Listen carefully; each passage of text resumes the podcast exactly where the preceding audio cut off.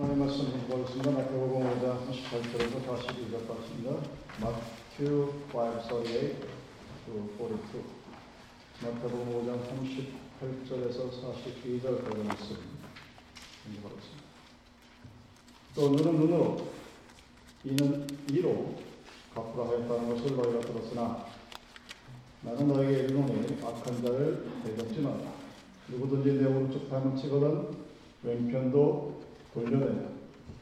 또 너를 송사하여 속옷을 가지고 자는 자에게 고로까지도 가지게 하라. 또 누구든지 너를 억지로 오리를 가게 하거든 그 사람과 심리를 통하여 내게 구하는 자에게 주며 내게 구고자 하는 자에게 거절하지 말라. 아, 여러분 한두 번씩 미국 살면 경험하셨겠지만 가끔가다 홈리스들을 보는 경우가 많죠. 그리고 CD에 중심으로 가거나 뭐 미국을 가거나 어디를 가든 어, 아마 홈리스를 자주 보실 겁니다. 근데 그때 이제 어떤 때는 주고 싶지 않다고 어떤 때는 마음이 동해서 어, 주고 싶을 때가 있어요. 저 같은 경우는. 근데 하필 그때 지갑을 뒤져보면 캐시가 없어. 미국 생활에서 캐시를 좀 들고 다니는 게 없어가지고 그러면 그냥 아, 그 성령이 주시는 것도 못하고 그냥 지나가는 거예요. 아마 토스토이라는 여러분 잘 아는 그 러시아 분으로 그런 경험을 했었단 말이에요. 근데 그게 너무 미안해가지고 그 돈을 구하는 사람에게 내가 지금 당신에게 뭔가를 도네이션 하고 싶은데 돈이 없어. 미안합니다. 네, 그랬대요. 그랬더니 그 구하라는 사람이 돈은 없지만 당신이 나를 브라더라고 불러준 것만은 나는 너무 감사하다. 아, 그 경험이 토스트에게는 굉장히 큰 어, 그런 것이었나 봅니다. 평생을 잊지 못했고 아, 그것이 발단이 돼서 쓰어진 것이 부활이라는 그 유명한 소설입니다. 아, 참사랑이라는 것이 무엇을 주고받고 또 물론 중요하지만 그 마음의 됨됨이가 얼마나 중요한지를 아, 얘기한 것이라고 부활이라는 소설입니다. 꽤 큰 긴 장편이라 아마 읽으신 분이 얼마나 계신지 모르겠는데 시간 날 때, 아니 시간을 내서라도 한번 읽어보실 만한 가치가 있는 대단한 소설입니다. 그 모티브가 그거예요. 현대인들이 인류 역사상 지금처럼 물질적으로 풍요한 때가 없었습니다. 원래 시설. 근데 그 물질의 풍요가 과연 우리들 가운데 편안하고 안락한 삶을 어, 제공하느냐. 더 평온해졌어요. 아티피셜 인텔리전스라고 하는 그 AI가 우리들의 삶을 풍족하게 할 것이다 라고 주장하는 과학자들이 있고 오히려 인류의 멸종을 부르는 그런 것이 될 것이라는 현대 양쪽의 과학계 가장 큰 핵심 쟁점 중의 하나입니다. 그러니까 현대 과학이 발달하고 물질이 풍요했다. 그럼 우리가 그만큼 편안하고 행복하고 아름다운 삶을 누리느냐? 않다는 것이, 그렇지 않다는 것이 현대를 살아가는 우리들의 모습입니다. 많은 사람들이 자기들의 자녀들 또는 자기 자신을 위해서 어, 개발서를 그러니까 어떻게 하면 how do I success in my life 내 삶에서 내가 어떻게 성공할 수 있을까 해서 수없이 많은 책들이 어, 서점에 깔려 있죠. 근데 그 책들의 종합적으로 쭉 하나 하다 보면 커밍 웍스라고 하는 사람이 얘기하는 것에 어, summarize를 할 수가 있게 됩니다. 현대로 성공하기 위해서는 먼저 뭐가 높아야 될까요? intelligence가 높아야 되겠죠? 지능이 높아야 되겠죠? 그 다음에 당연히 그 지능을 가지고 knowledge가 있어요. 지식이 있어요. 공부를 해야 되겠죠? 그리고 그 좋은 지능과 지식, intelligence knowledge를 가지고 사용할 수 있어야 되겠죠. 그 skill이 있어야 되는 거예요. 아무리 자동차가 좋아도 그 자동차를 몰 수 있는 skill이 없으면 그 자동차는 쓸모가 없는 것입니다. 그러니까 이런 세 가지는 누구나 다 얘기합니다. 근데 몇몇 심리학자들과 어, 일반 사람들이 얘기하는 것이 그 다음 네 번째가 무엇이냐? 바로 attitude. Intelligence도 중요하고 날리지도 중요하고 skill도 중요한데 그것보다 그 세 개를 합쳐보다 더 중요한 그리고 그 밑바탕의 foundation이 뭐냐? attitude. 우리가 말하는 태도라고 번역할 수 있는 바로 그 얘기입니다. 그래서 성공할 수 있는 비결의 97%가 attitude에 있다고 그래요. 그러니까 내가 지능이 나빠서 내가 지식이 배운 게 없어서 내가 전문의가 안 돼서 전문적인 어떤 skill이 없어서가 아니라 삶을 살아가는 attitude가 잘못되면은 지능과 지식이 그리고 skill이 많고 돈이 많아도 성공할 수 없다는 것이 모든 사람들의 이야기입니다. 아니, 모든 사람의 이야기라기보다는 대다수 사람들이 인정하는. 그래서 내 삶에 있어서 나의 삶에 나의 삶을 대하는 나의 태도, my attitude to my life 거기에 대해서 그것이 어떻게 되냐 따라서 인생을 성공할 수 있다는 겁니다. 목적이 중요하죠. 근데 그 목적보다 그 목적을 만들어 나가는 내가 더 중요한 겁니다. 여러분 아마 기억하시겠지만 목적에 이끄는 삶이 한, 한때 선풍적인 인기를 누렸어요. 그죠? 그 모든 게가 그 옆을 바라보면서 왜 저럴까? 근데 한순간 그 열기가 한순간에 사라져버렸어요. 지금은 목적에 이끄는 삶에 대한 책을 어느 누구도 얘기했죠. 왜? 그 목적에 이끄는 삶이 나를 만드는 게 아니라 그 목적을 바라보는 나의 attitude가 그 목적의 정당성, 영화로 만드는 거예요. 내 목적이 하나님 앞에서 내가 하나님을 믿고 세상에 뭔가를 이루겠다는 것이 그러면 하나님이 그렇게 이끌어 주시겠다. 굉장히 잘못된 그런 사상이에요. 근데 워낙 유명하신 분이 얘기를 하니까 한동안 한 6개월 정도는 선풍적인 인기 끌다가 바로 사라졌어요. 아무도 지금 this 아무도 얘기 안 해요. 왜? 목적이 중요하지만 그 목적을 대하는 나의 태도가 중요합니다. 여러분이 성공하겠다는 목적을 갖고 있다는 것이 굉장히 중요하지만 조셉처럼 내가 한 나라의 대신이 되겠다고 생각하는 목적이 중요하지만 그 목적을 이루어가는 과정에 있어서 그 태도에 있어서 그 무엇이 중요한가? 오늘 여러분들과 함께 나누려고 합니다. 여러분 문제는 환경이 여러분들을 불안하게 만드는 게 아닙니다. 조건이 여러분들의 행복과 불행을 결정하는 게 아닙니다. 문제는 삶의 자세입니다. Your attitude to your life. 내 삶을 내가 지금 어떻게 대하고 있느냐가 오늘 본문이 우리에게 예고자, 예, 말하고자 하는 키 포인트입니다. 인생을 불행하게 하는 것도 자세입니다. 인생을 행복하게 만들 수 있는 것도 여러분의 attitude. 내 마음의 자세가 문제입니다. 똑같은 환경, 똑같은 처지, 같은 시간, 같은 장소, 같은 직업, 같은 모양으로 사는 것처럼 보이는 사람들이 우리 주위에 수없이 많지만 사는 모양은 각각 다릅니다. 어떤 사람은 패러다이스, 나만의 삶, 어떤 사람은 hell, 지옥 같은 삶을 살아갑니다. 자, 그 삶의 자세, 나의 attitude를 우리는 어떻게 구분할 수 있을까? 크게 세 가지로 구분할 수가 있습니다.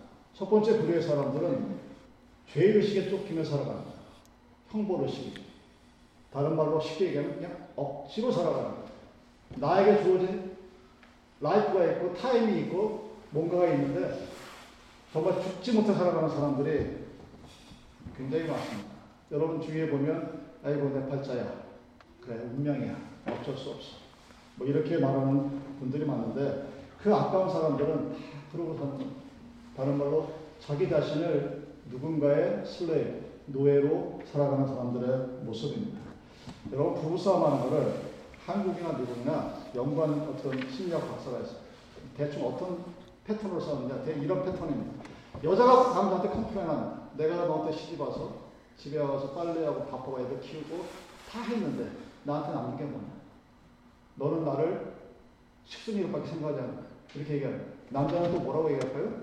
내가 너희들을 너를 위해서, 네 자식들을 위해서 밤낮 없이 밖에 나가서 일을 하고 니들은 나를 돈으로 보지. 남편으로 보고 아버지로 보는 게 아니라 그리고 서로 싸웁니다. 이 부부는 그 결혼을 하고 결혼한 결과로 아이도 있고 뭐 살아간다 하는데 결국은 뭐예요? 어쩔 수 없어서 살았다는 겁니다. 물론 처음에는 사랑이라는 감정이 있었겠죠. 그러니까 그 심리학자들이 말하는 유명한 말처럼 사랑은 3개월만 빠진다고 서로 뒤통수 쳐서 진짜 그런가? 하고 젊은이들이 얘기합니다. 오죽하면 결혼은 네 인생의 무덤이라는 말을 어느 철학자가 하는 것을 사람들이 너무너무 좋아하는데 과연 그럴까? 하지 말아야지. 인생의 무덤인데 왜 합니까? 누가 나타나 안 하다 죽으면은 그러니까 한번 해보고 죽으려고? 그러긴 인생이 너무 아까운 거죠. 모든 사람이 이, 대, 이 부부싸움하는 이 두 사람의 타입이 뭐냐면 철저히 상대편을 무시합니다. 남편은 아내를 무시하고 아내는 남편을 무시합니다. 부모가 그러느냐 자식이 부모를 무시하고 부모가 자식을 무시합니다. 왜 그럴까요? 정말 불쌍하게 살아가는 거죠. 노예적으로 살아가는 거죠. 이 사람들의 삶을 대하는 태도는 내가 그러고 싶지 않았는데 운명의 어떤 장난 때문에 팔자 때문에 또는 누군가의 사주 내가 어쩔 수 없이 너랑 결혼을 했고 이렇게 이렇게 살고 스스로의 인생을 대하는 겁니다. 때로는 교회에서 많은 사람들이 무서워하시고 하나님 앞에 죄받아. 이 대한민국 교회에서 가장 잘못된 것 중에 하나라고 제가 믿어 의심치 않는 것이 죄의식이에요. 잘못된 죄의식. 그래서 감기 걸려도 누구 때문에 그러나? 사단 때문에. 내 아이가 아파도 내가 장애, 장애자는 태어나도 하나님께서 벌 주십니다.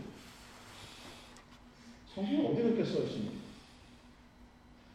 죄라고 얘기하는 죄가 그런 의미가 아닌데 그런 식으로 무서워서 내 맞을까봐 벌 받을까 저주 받을까 무서워 벌벌 떨면서 자신의 인생뿐만 아니라 신앙생활도 그렇게 하는 사람이 있습니다. 그래서 감기만 걸려도 벌벌 떨어요. 아 하나님 나에게 그래서 사람들이 나를 욕하겠다. 그래서 교회 가서는 아픈 척을 하지 말아야 돼. 얼마나 불쌍합니까? 이 사람 이렇게 살아가는 사람들이 여러분 생각보다 많습니다. 한번 주위를 잘 돌아보십시오. 그 사람의 태도가 여러분들에 나와 보일 거예요. 또 다른 사람은 이제 보상을 바라는 겁니다. 컨버세이션. 내가 너한테 기벤테이크도 아주 쉽게 얘기하면 내가 너한테 이만큼 줬으면 나도 나한테 이만큼 줘야 돼. 내가 좋은 일을 하는 이유는 그 좋은 일을 하는 것에 대한 보상이 있을 거라는 것을 믿습니다. 성경이 그렇게 얘기합니다. 씨를 뿌려라 날 것이다. 그렇게 내가 씨를 뿌려 그런 의미로 헌금하시는 이상하신 분도 굉장히 많아요.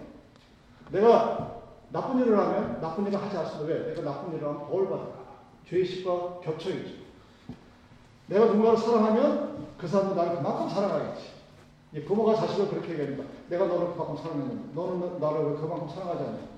그건 사랑이 아니에요. 근데 그 사랑을 하나의 보상으로 생각을 합니다. 그 보너스를 받아야 되는 거예요.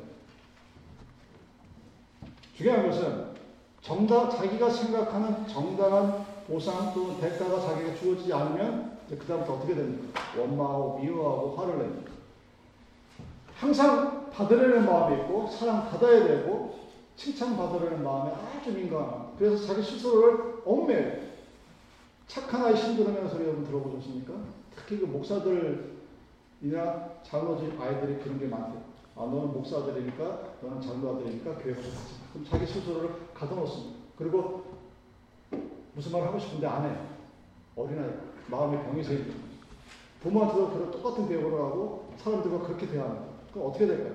자기가, 자기가 뭘 좋아하고 자기가 뭘 하고 싶은지를 몰라요. 왜? 다른 사람들한테 맞춰가니까.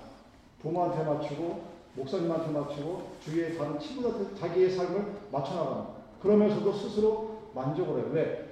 자기는 그렇게 살아야 된다고 스스로 믿는 그런 사람들. 그래서 어떤 사람이 되기 쉬울까? 위선적인 사람이 되기 쉽죠. 그리고 허영, 겉으로 잘난 척, 하이퍼플러스가 되든가 아니면 굉장히 나 없는데 없는 것을 감추고 있는 척하는 사람들이 바로 이런 뇌 사람들입니다. 태도가 기본 밑바탕에 내가 좋은 일을 했으니까 좋은 보상을 받아야 하는 것에 깔려 있는 사람입니다. 성경에 보면 예수님의 두 아들의 비유가 나옵니다. 큰아들이 큰아들에게 예수님 말하는데 야, 너 포도 가서 일해. 그랬더니 큰아들이 싫어요. 그리고 안 갑니다. 둘째 아들은 가라. 예, 갈게요. 그리고 도망가. 결국 두, 두 명 다 안 가버립니다. 예수님 입장에서는 자기 아들들에게 일을 시켜서 뭐좀 이렇게 뭐 하려고 그러는데 한 명은 한, 하나의 타입은 나 싫어. 그 아이 도망가버려. 하나는 앞에서 네 하고 가겠습니다 그래 놓고 딴 데로 도망가는. 그런 모습. 그래서 어떤 사람이 그럽니다. 아, 예수님이 아들을 두 하면 그렇지. 셋을 만들. 그세 번째 아들은 뭘까요? 내 아빠 가게 갈게요. 그리고 가서 일도 잘하는. 아, 이런 아들이 있으면 얼마나 좋을까. 근데 성경이 언급을 하죠. 그 사람들이 얘기합니다. 아, 우리가 다 이런 모양인 거다. 하나님. 하나님 앞에서 안 하겠다고 또 튕기던가. 아니면 마, 마지 못해서 그 체면이 있으니까 하겠다고 그래놓고 빼, 뺀질이처럼 도망가는 그런 모습이 아닐까. 뭐 그렇게 얘기한다고 합니다. 다 어떤 사람입니까? 그럼 도와서 억지로 살아가는 거죠. 아버지 앞에서 순간적인 것을 모면하고 모면하지 않는 것 차이가 있을 뿐이지 하나님이 시키는 일을 하기 싫은 거예요. 그러니까 내 인생을 살기 싫은 거예요. 누가 보여주는 그런 인생을 살려고 하는 그런 사람입니다. 많은 사람들이 그 얘기를 하죠. 21세기에 요즘은 근무 시간이 따로 없다. 9 to 5는 상업 시대의 산물입니다. 그래서 아무 때나 일만 하면 되지 하고 만드는 그런 회사들이 있죠. 그러다가 팬데믹 때 그것이 확산이 됐다가 팬데믹 끝나고 나니까 다시 불러 모읍니다. 왜냐하면 모든 사람이 내가 누군가의 감독을 받지 않아도 나에게 주어진 일을 착실히 일하고 그렇게 거기에 해당하는 보상을 받는 것이 아니기 때문에 그러니까 다시 웬만한 회사들이 불러들입니다. 니들 안 되겠다. 다시 모여. 모여서 해. 그래야 뭐가 생기겠다. 그 마음의 자세가 잘못된 사람들은 누가 나를 컨트롤하고 업저베이션 하지 않고 워치하지 않으면 자기 멋대로 살아갑니다. 그럼 당연히 어떨까요? 아무래도 발전이 좀 덜하겠죠. 그런 사람들이 세상의 통제에 억눌려서 그냥, 그, 그냥 살아가는 거예요. 왜? 누가 보니까. 남이 보니까. 태도 자체가 잘못되면 자신의 삶을 다른 사람의 시선에 맞춰 살아갑니다. 제가 여러분들한테 우리 자녀들한테 매일, 매일, 아니, 끊임없이 얘기하는 것 중에 하나가 my life, your life. 내 삶과 너희들의 삶이 다른 거예요. 그러니까 내가 옳다고 생각하는 것, 자네들이 옳다고 생각하는 것, 그럼 자기가 옳다고 생각하는 걸 살아요. 근데 유교적인 우리 대한민국의 어, 학습은 태도는 그렇게 안 가르쳐. 부모가 시키면 해라. 이것이 제가 40년 동안 배워왔던 삶의 모습입니다. 근데 그렇게 사는 것이 과연 나의 삶에 그리고 하나님의 삶에 유익했느냐? 저는 아니라고 생각합니다. 그렇다면 어떻게 살아야 되느냐? 세 번째 타입의 자세가 자기 삶을 존경과 감사로 바라보고 있는 사람입니다. 나에게 어떤 일이 주어졌을 때 그것이 하기 싫은데 억지로 해야만 하는 그런 일이 아니고 또 하기 싫지만 누군가 보니까 어쩔 수 없어서 해야 되는 일이 아니고 감사, 일을 할 수 있다는 것에 감사하고 일 자체가 나에게 주어진 것에 감사하고 나로 하여금 그렇게 일을 할 수 있게 하신 하나님께 감사하고 또 그 일을 할 수 있게 지혜를 주신 하나님께 감사하고 또 그 일을 할 수 있게 나의 건강을 허락하신 하나님께 감사하며 살아가는 사람입니다.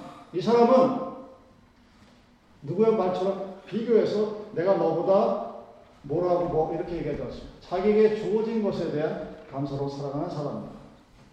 자, 본문 말씀 보십시오.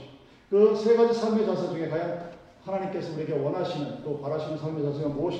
자, 산상수훈입니다. 하나님이 그 아주 짧은 시간에 말, 우리들에게 주어진 여러 가지 그 교훈의 말씀 중에 중간 부분에 하신 말씀입니다. 다른 말로 크리스천 하시는 얘기죠. 그 범주에 들어가는 그런 말입니다. 근데 많은 사람들이 이 말을 듣고 그건 예수님이니까 이렇게 얘기하는 성경 본문 중에 하나예요. 오른손이 하는 일을 왼손이 모르게 하를 우리는 그건 하나님이 하실 수 있는 일 하고 맞는 것과 마찬가지입니다. 나는 그 예수님께서 우리에게 지금 이 본문에서 말씀하신 대로 살아가기에는 우리가 너무나 악하고 너무나 죄스러워서 우리는 그렇게 살아가지 못합니다 하고 예수님이 주신 죄의식을 살짝 포장하는 겁니다. 근데 과연 그럴까? 다시 한번 생각해 보십시오. 자, 속옷을 달라고 하거든 속옷뿐만이 아니라 겉옷까지 주라고 합니까? 오리를 가자고 하면 오리뿐만 아니라 심리까지도 가라고 합니다.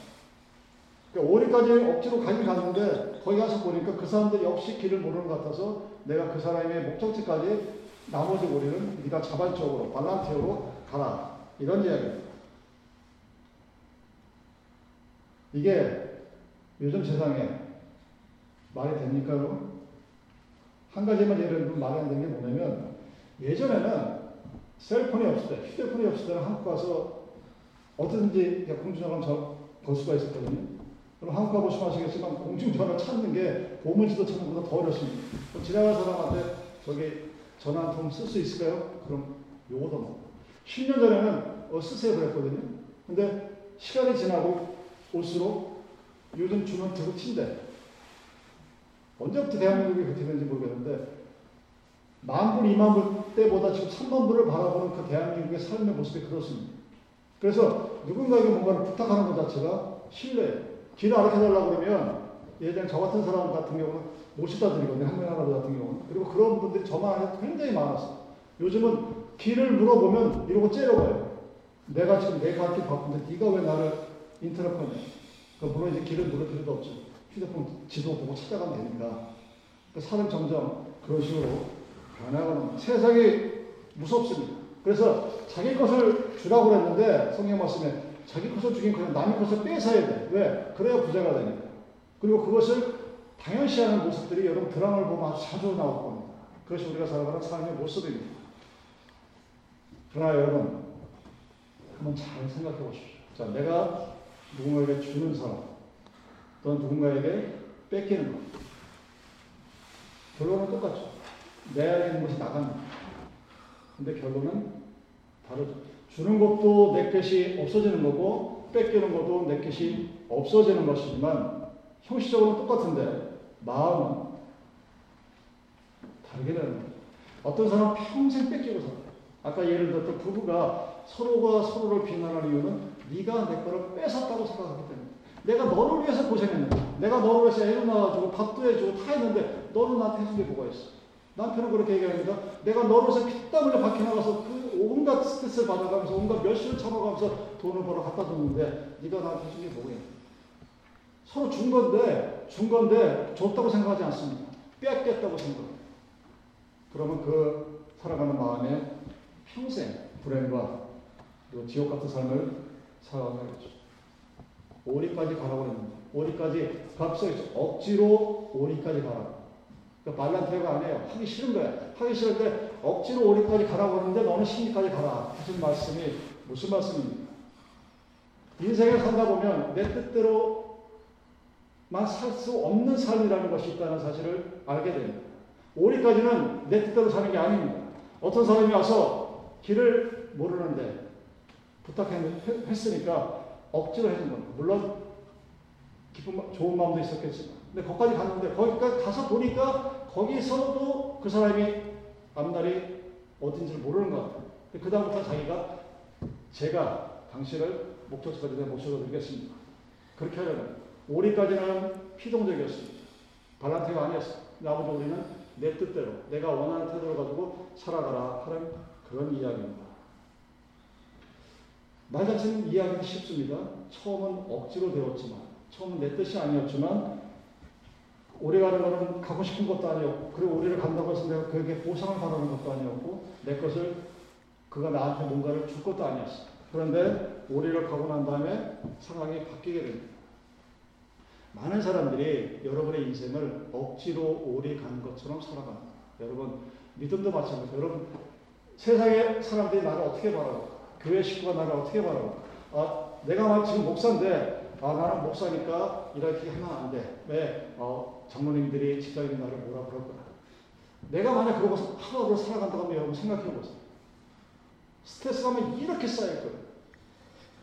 그러니까 목사들이 대다, 대다수 목사나 주의 종들이 그것을 억지로 한다고 생각을 하면 하나님이 자기가 주신 미션이 있고 콜링이 있음에도 불구하고 시간이 지날 때 어느 순간 내가 억지로 하나님과 함께 우리를 걸어가야 된다고 생각하면 그 삶이 어떻겠습니까? 얼마나 힘들고 어려울지는 아마 진작에 같습니다. 어떤 사람들이 그럽니다. 남자가 끝내게 쫓아. 그러니까 일곱 번 넘어 도끼질에서 넘어가지 않는 나무 없다고. 여자는 싫다고 그러는 남자가 쫓아가가지고 기어코 결혼했어.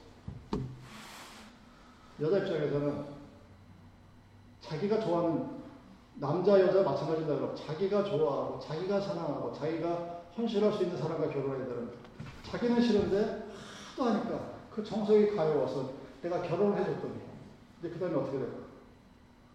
하는 게 자기 마음에 안 들어. 그래서 그런 후회하시는 분도 많이 왔습니다. 아유, 저 별, 볼 것도 없는데 내가 집 불쌍해서 결혼해줬다. 그리고 살았더니 내 인생이 이렇다고. 근데 그 결정은 누가 한 걸까? 본인이야. 여러분들이 삶에서 어떤 결정을 내리든 그 결정의 파이널은 말씀 나 자신입니다. 내가 결정하는 거예요. 근데 착각을 하죠. 부모는 내가 너를 자식을 위해서 제가 이 소리를 왜 하냐면 너무나 대, 제가 들었던 우리 어른들의 100%가 99%는 1% 빠지기 어렵습니다. 내가 너, 너를 위해서 살아왔다. 부모의 인생이 없어. 자식도 마찬가지예요. 자식의 인생이 없어. 사람의 인생이 없습니다. 한평생 남의 선택에 끌려 살고 노예적으로 살아가는 거. 그 삶의 기쁨과 세상적인 즐거움이 중간에 잠깐 잠깐 있으니까 살아갈 수 있을지 모르지만 삶의 태도는 slave, life slave, 노예처럼 살아가는 겁니다. 자기는 아니라고 생각하는데 억지로 끌려가는 겁니다. 마음의 태도를 바꾼다. 자, 그 오리를 우리가 그렇게 살아왔습니다. 나머지 오리를 네가 스스로 가라. 거둬달라고 했는데 속, 속옷 달라고 했는데 거둬까지 주고 남이 빼앗는 것이야 내 것을 주거라. 어떤 모습이 그런 모습일까요?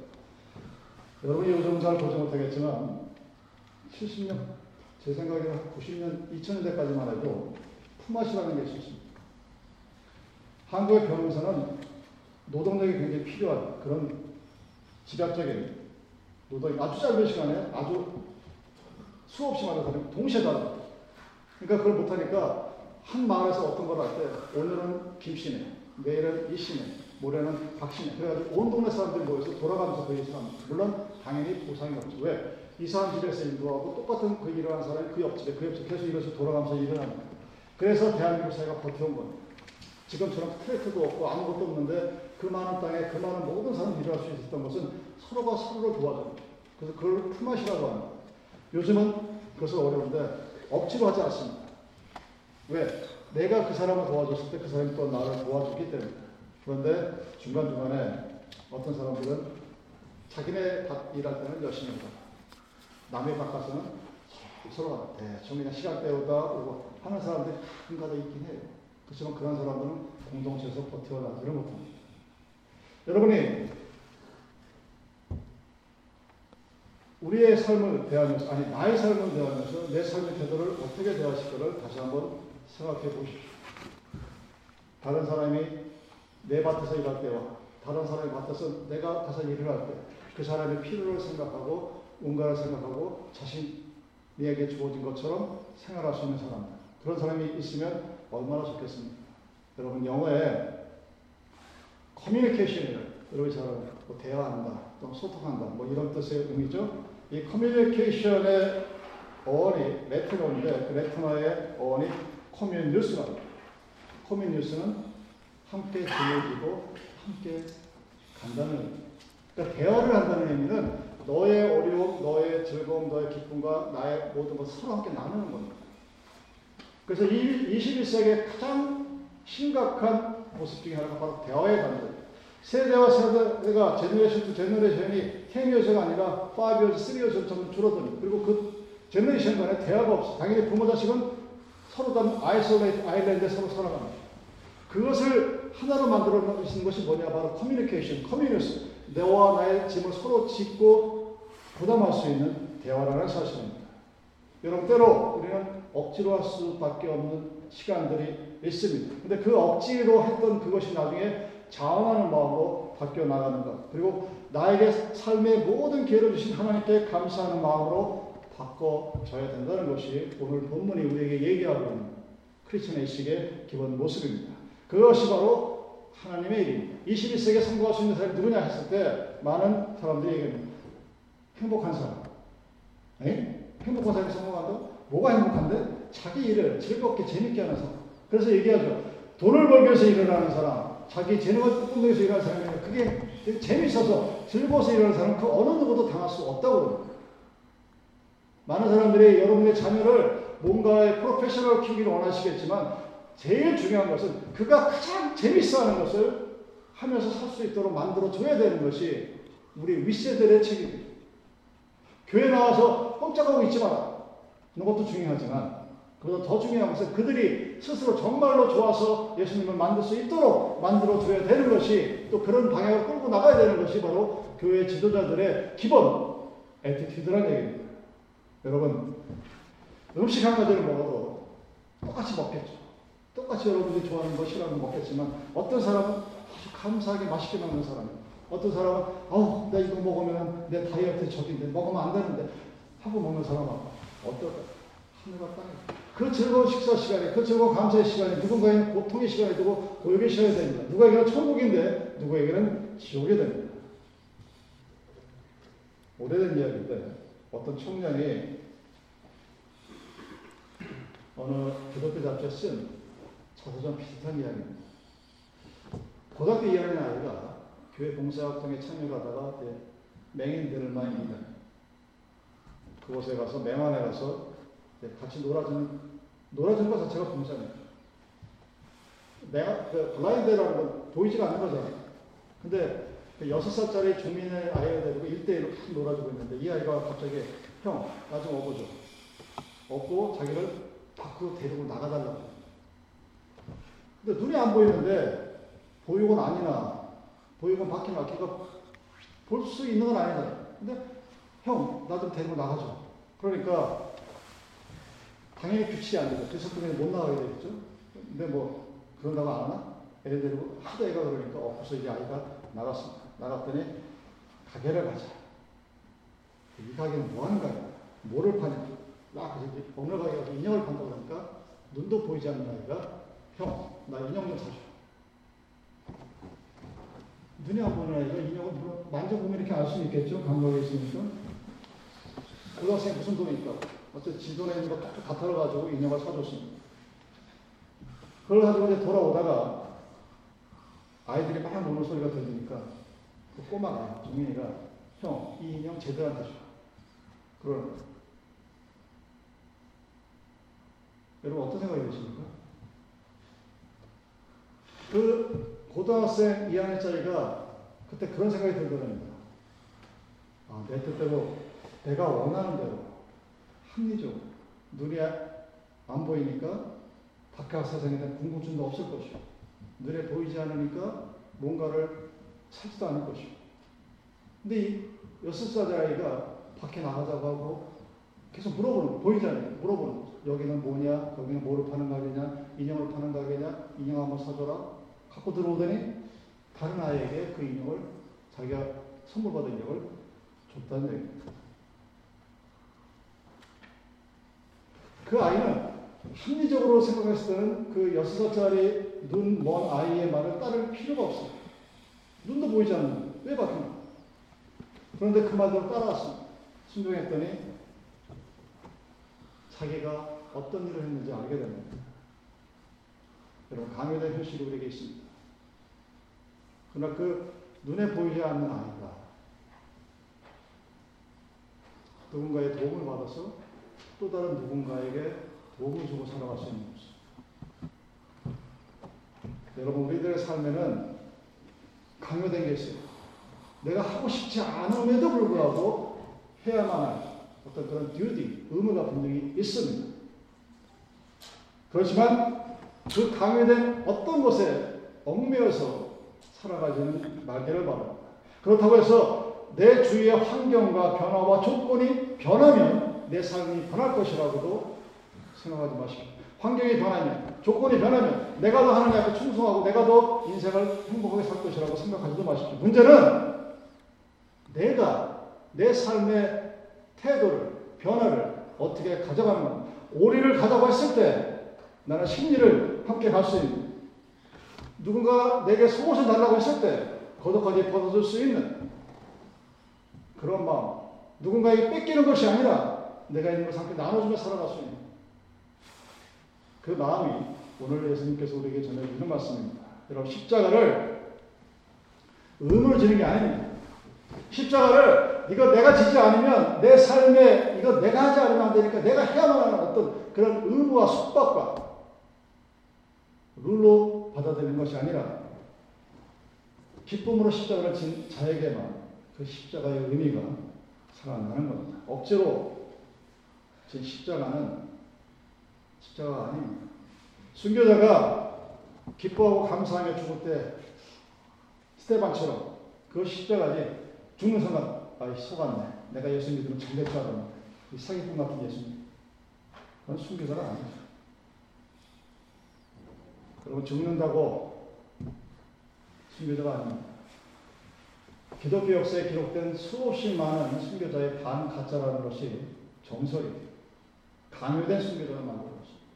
죽여놓고 나중에 그 순교했다고 역사에 기록이 됩니다. 유교전에도 그런 일이 비일비재하게 많아요. 근데 단지 얘기하지 않을 뿐이죠.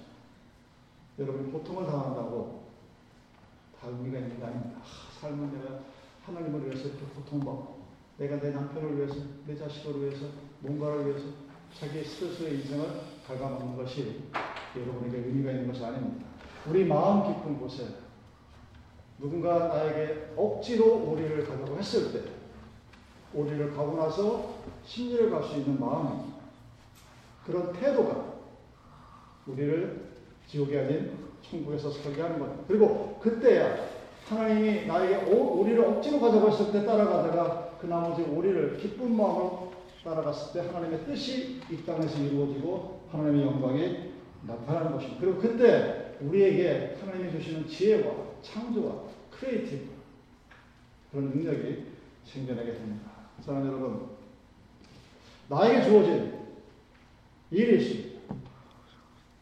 세상에 70억의 인구가 넘지만 내가 해야 할 일이 여러분들에게 주어진 여러분들이 해야 할 일이 있습니다. 내 삶이고 어느 누구도 내 삶을 대신 살아주지 못합니다. 내가 비록 어떤 때는 억지로 오리를 갈 수밖에 없는 그런 상황이었다 할지라도 억지로 오리에 가서 거기서 끝내지 말고 더하여서 하나님께서 우리에게 주시는 기- 감사와 기쁨으로 심리를 갈 수 있는 그런 삶을 살기 위해서 잠시 기도하시겠습니다.